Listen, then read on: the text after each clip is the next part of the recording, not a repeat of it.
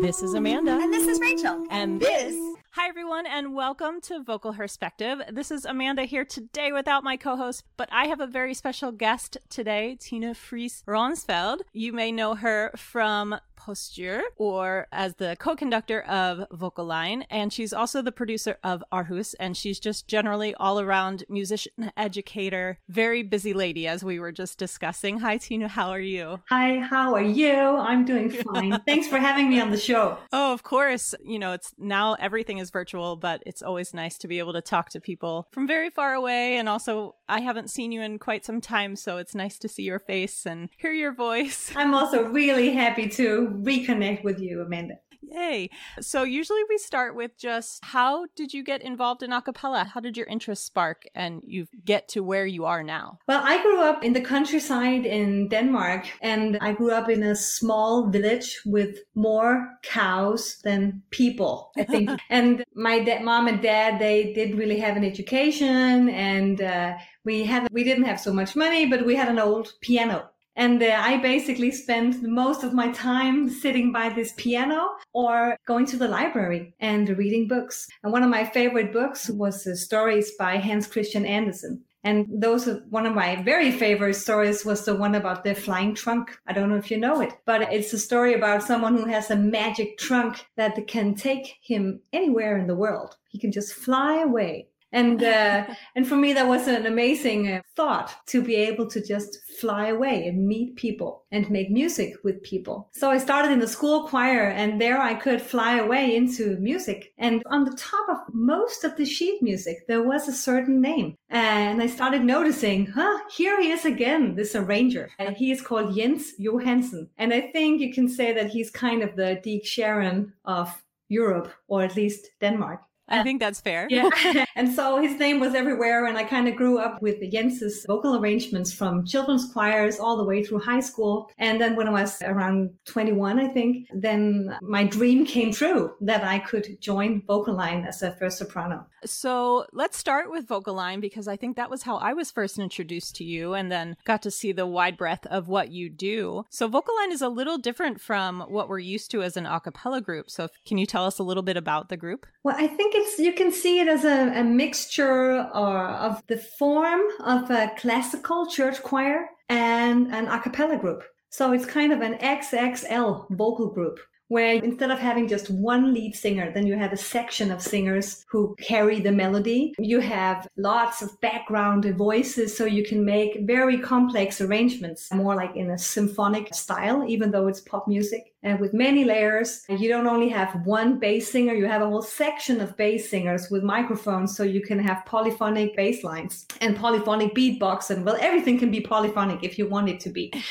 and uh, what is also special about vocal line and the tradition that has arrived with uh, vocal line or evolved around vocal line is an a cappella music or choir music as not only art or popular as some kind of artistic popular music. Um, I agree. Yeah. That that sounds exactly that's right on the nose for me at least my experience watching and listening to vocal line it's a very unique experience i think not only because it's a larger choir a larger set of voices but also you never just do a straight up cover of a pop song there's always yeah it does feel like art too. what we try to do is to create emotional landscapes and to offer new perspectives on songs that some people know and also sometimes to present people to introduce people to songs that they don't know and find ways where we can bring out the best in the voices. So it's not so much about imitating instruments or showcasing the skills of the singers. How, how, how amazingly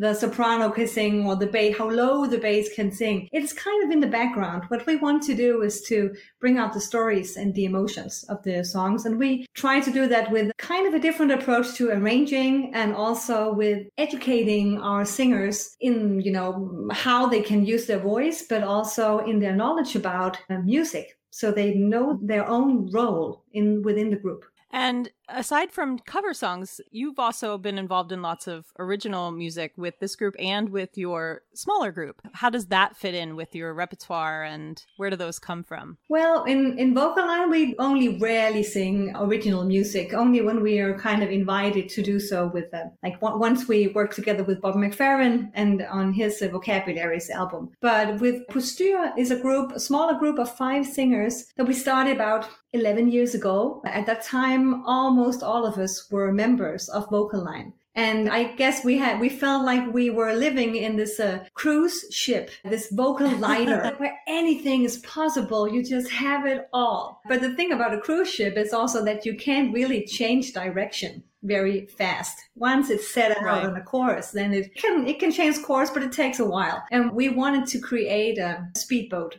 and so we started Postyr, the speedboat. We didn't have all these the same options as we had with Vocal Line, but we could be fast and we wanted to write our own music because most of us already wrote our own music and we were kind of wondering, how come almost all a cappella, at least at that time, almost all was cover music?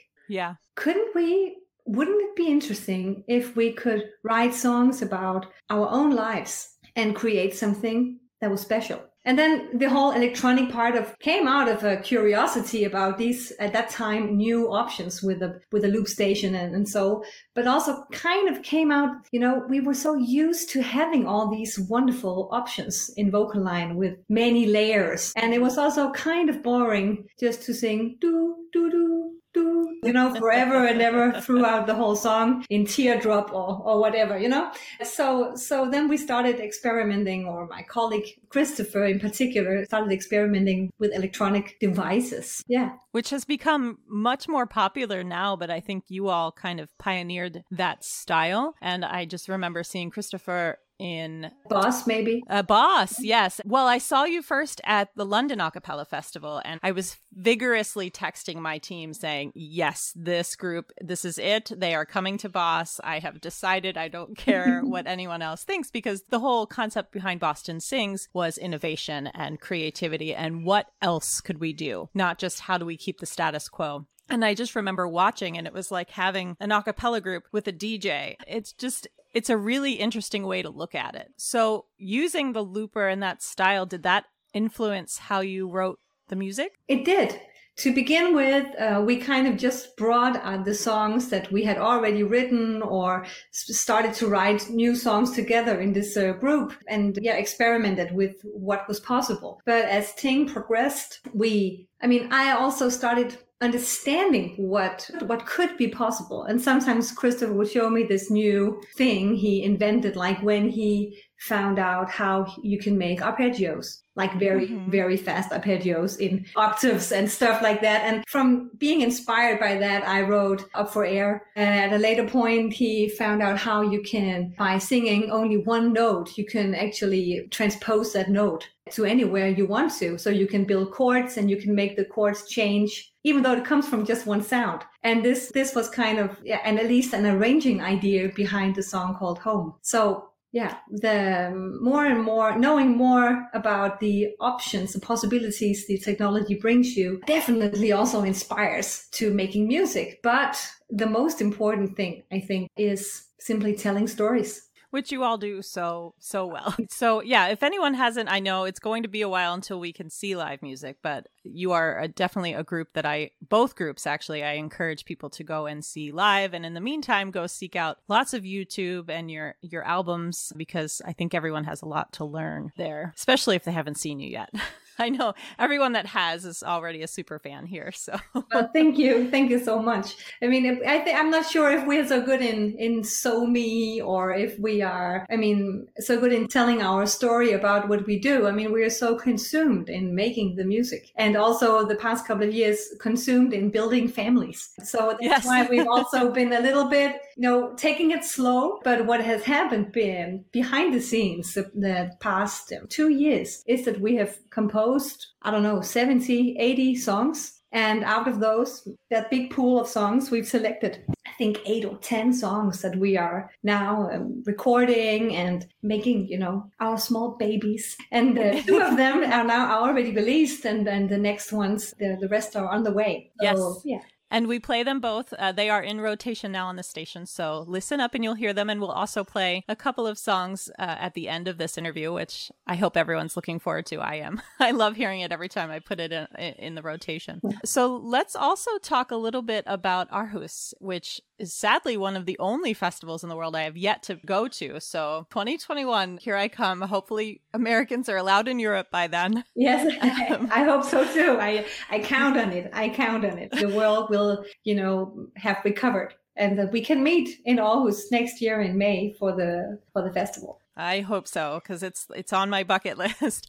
But tell us a little bit about the festival because it is very different from especially from an American festival standpoint. Just give us a little bit of a background on what the festival well, is like. It's a it's a rather big festival with one about 1000 participants and besides that there are also guests coming only dropping in for some concerts. But we have about 1000 people coming from Denmark, from Germany, from the Netherlands, from Norway, but also from far away Norway, from the States. Last year we had a guest from New Zealand. People traveling from, from everywhere to come to Aarhus. And why do they come? We have concerts. And that you can also hear in, in many other places. We have workshops that you that you can also experience in many other places. We have competitions, one for choirs and one for vocal groups. We have group coachings. All this is going on. And then we have the food. I think it's a, it's an underrated but a big part of our festival is that the a lot of several hundreds of the festival participants they dine together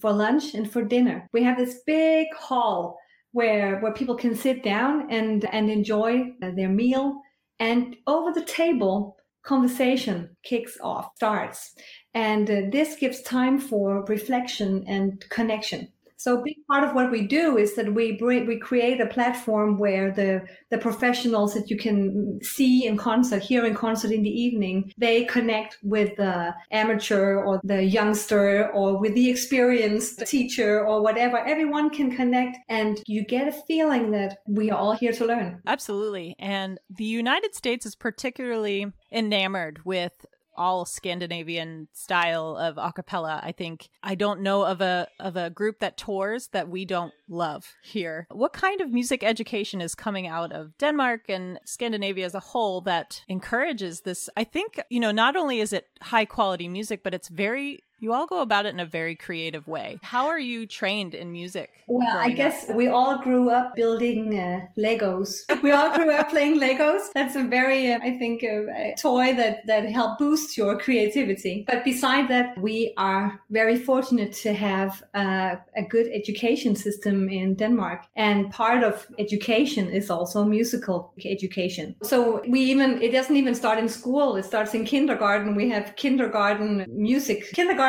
with a speciality in with a profile in music, for instance. But then when you go on, then I would say the environment about the um, the conservatory in Aarhus and the university in Aarhus is very important. There is a man that I, if you don't know him, I think you should check him out. He's called Jim Daus Hjernøe. He's a professor at the Royal Academy of Music in Aarhus and um, a leader of something called Rama Vocal Center, the Royal Academy of Music Aarhus Vocal Center. Uh, and uh, there he has, along with Peder Karlsson, former member of the Real Group, and, and others, he has founded an education for choir leaders where they work with what they call the intelligent choir. Right. And uh, and maybe some of you have heard about it. I think in a way it's it's a little bit offensive, right, to say, "Oh, let me introduce you to the intelligent choir," because what is actually the opposite, or you know. But the point here, the point here is that that they don't just want to educate great choir leaders. They want to educate choir leaders that can also educate their singers. So the mm-hmm. singers are have the knowledge to take responsibility for the music. I think that's a that's a really important point for musicians to take responsibility for the music itself because oftentimes they just want to show up and just sing whatever they know or you know we have a lot of issues here with people will show up to rehearsal expecting to be taught the music rather than experience the music and hone the music. Mm-hmm. So I think yeah. I don't think there's anything wrong with calling it the intelligence choir. well, the combination of the conservatory and the educations, and we have vocal line, which is it belongs to the University of uh, Aarhus of the musicology department where Jens uh, works. And uh, in Vo- vocal line has a 30 year history of having singers who are uh, students or former students at the conservatory or musicology, who are music teachers, who are choir directors, and in this greenhouse, things grow. And in the daytime, you're at the conservatory learning about the intelligent choir and building your own voice. And in the evening, you're in the rehearsal with, with vocal line where you are listening to the others and learning from and making music. And then the next day you have your own rehearsal with an amateur choir in the city where you get to try out all the things that you learned when you combine all these things, then uh, you have some very, uh, very much alive. It sounds like it. I wish I, well, hopefully I will be able to get over there and experience for myself at some point. But you are also very big into education and spreading music. What are some of the your favorite things to teach and work with people in workshops on? Well, I'm uh, actually I'm not even a choir leader or conductor. I just kind of learned it learned it by doing in vocal line. But what I did study was singing. So I have a master's degree in pop jazz singing. And that was kind of my approach to getting started doing workshops and teaching in the whole choral environment. It was to mm-hmm. find ways where I could use the knowledge I have about the voice and how to teach singing in a one on one session and bring that mm-hmm. into teaching groups. So, I mean, making a choir sound better simply because each and every singer sounds better. Yes. Yeah. Absolutely. Yeah. So that is part of what I what I'm doing and what I've developed over the past, I don't know, eight, ten years. Methods on how to yeah, get teach people about singing, even though and improve their own individual skills, even though I don't have the opportunity to teach them one on one. And another thing that I, I love to do is to teach icebreakers. And um, I'm not sure how many people are familiar with this concept in the US, but in Denmark, uh, it is very popular. I wrote two books, collections of games and exercises that bring people together using music and movement and improvisation and, in a way, team building, communication mm-hmm. exercises, yeah, to bring people together while they also learn something very fundamental about music. I think that's fantastic. We do have icebreakers here. They're they're part of the culture, but they're usually something that they do in like business meetings and everybody kind of groans and yeah. you know, it's like yeah. share something about yourself, but that sounds like a much more interesting way to bring people together with, you know, still being a little bit vulnerable but not sharing anything personal, which I think yeah, sometimes this is like. this is different. I mean, I also know those kind of icebreakers where you kind of uh, push people a little bit to go out of their comfort zone. And this is in a way the opposite. I would like to create so much comfort to make it so comfortable that people want to stay. Yeah. And a lot of the games, well, they actually train things like pulse and subdivisions and ear, basic ear training, getting started with creating something, hearing mm-hmm. music inside your head. Well, it sounds a bit scary maybe, but, and we use the, the playful approach because when we do that, we can get that feeling of being in the flow that I yes. think people who, most people who listen to music or perform music themselves, they know this feeling of being in the flow. And uh, when you are there, your motivation is strong and you have a drive and you feel satisfied, you feel happy. And if we can create, if we can move people into that place where they are happy and they are rehearsing and building their musicianship at the same time, then we can actually make them rehearse longer yeah. Anytime someone is having fun and is feeling comfortable, I mean, you can go on for hours. so, uh, so this is not some, something I invented. I simply put it into a book again, along with my friend Christopher, because I'm a bit of a nerd. I like to write things down. You know, when I hear something interesting, then I make a note about it. And uh, at some point, I had so many notebooks filled with all these games that we thought, let's try to put it together in a book. So what we we will share links for anyone that wants to to look into this because I think oftentimes especially with singing because it's just something your body can do naturally. I think people just kind of try to get better by doing where sometimes a little bit of studying and reading actually can can help and go a long way. So. Yeah, it can. We also have videos. For every game there is a video. So you don't even Oh my goodness. You are just handing it to you us. Know, the, this pandemic where we can't really go and meet so many people, we have, we also started doing webinars. So in August there will also be the opportunity to join us online and uh, Yay. Well, we'll make sure we link to all of that because it is, I've seen your work and I've seen your performance, and I think it's very valuable. And for people to have the opportunity to see you without having to wait for you to come to us or make it to you, uh, I think that's actually really special. And one of the benefits and the bonuses of this pandemic, we're constantly seeking for the bright side. Yeah. So, speaking of, I know Europe is opening a little bit faster than the United States, but we're still kind of on a slow pace what is Postyr and Vocal Line doing to keep some kind of progress while we're waiting? Yeah.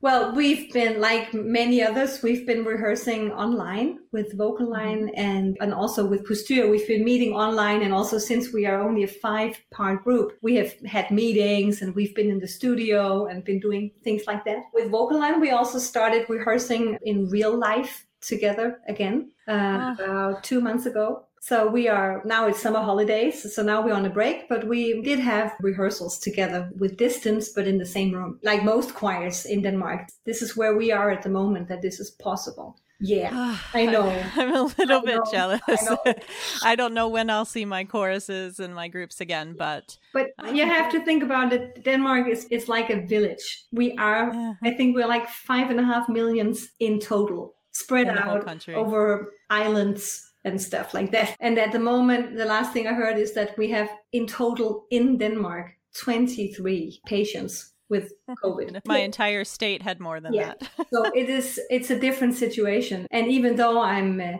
I'm happy that we can meet at a distance and that we can have rehearsals, uh, we can have maybe in September we can start again with concerts with 50 people in the audience or 100 people in the audience, things like that. Even though I'm happy about that, I am incredibly sad about how the perspective is around the world at the moment. Because another thing about living in a small country like Denmark is that the country is so small that we work internationally. So uh, I personally, I have many, many things that have been canceled and postponed for a long time. And I miss my friends and I miss my colleagues who live far away and I follow them on, on social media and can see the reality that they are facing. And yeah, it just crushes my heart. I think you can say. Yeah. Yeah. I think, yeah, we share that. I, I just, I was for a while making a full time living out of music, and now it's kind of gone to half time of what I can do from home. And that's just after working so hard. And it's very hard to explain to people that just have regular jobs. After working so hard to build what it is that you know professional musicians get to where they can provide for themselves you know something like this comes and just pulls the rug out from underneath you. And you know a lot of us are left saying okay now what? Now what do we do? So i mean i hope if america doesn't do anything i hope at least the rest of the world can open up a little bit more and get back to normal a little bit faster. And then maybe we'll catch up. I think but, like you said before I, I know for some people it might be very difficult to look on the to find the bright side to all of it mm-hmm. is if you have lost friends and family. But for the rest of us, I think then it is our job to try to find the bright side, to try to find, seek out the opportunities, and to use this time as best as we can to write songs, create music, meet online, share ideas, take the time to learn how to read sheet music if you can't do that, or improve your, your singing skills, or figure something out that you want to figure out. A lot of people learned how to use Zoom. A lot of people learned how to make recordings themselves and to make videos. And I'm just curious about, you know, uh, when we will also start to see those videos being filled with songs that people wrote themselves maybe songs about how it feels to be inside your apartment for I don't know how many weeks and months. Absolutely. I think hopefully people are inspired and we see some art come out of this tragedy. Well, Tina, we are just about out of time, but this has been so lovely for me personally to catch up with you, but also to be able to share all of the wonderful work that you do. And we will be playing a song and we'll also link to all of your wonderful projects that people need to check out in our show notes. So please do check everything out. And again, we really appreciate having you on the show. Well, thanks for having me. It was a pleasure to see you again and to talk to you. We'll see you next Tuesday. See you next Tuesday.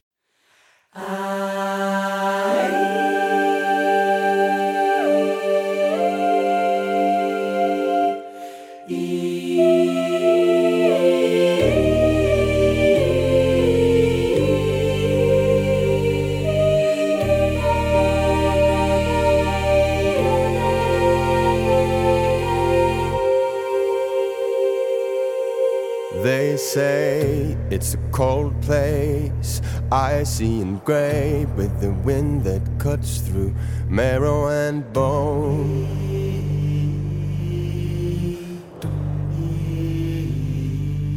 I've heard the earth cracks open wide before your eyes and might swallow you whole.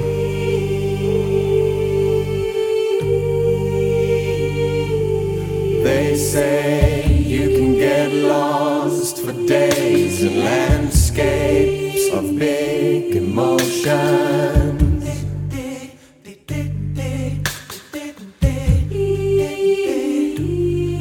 In the endless night where the sun doesn't care to crawl out of bed behind the ocean.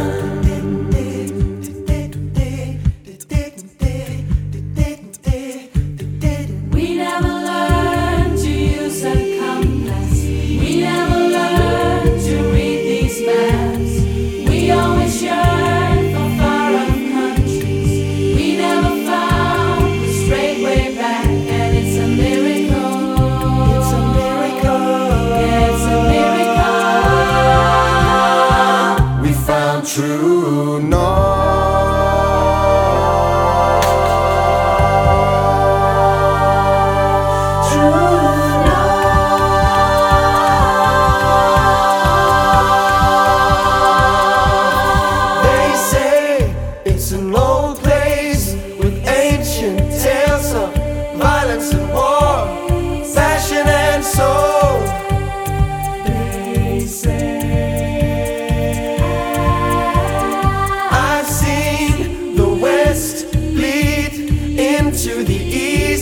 slow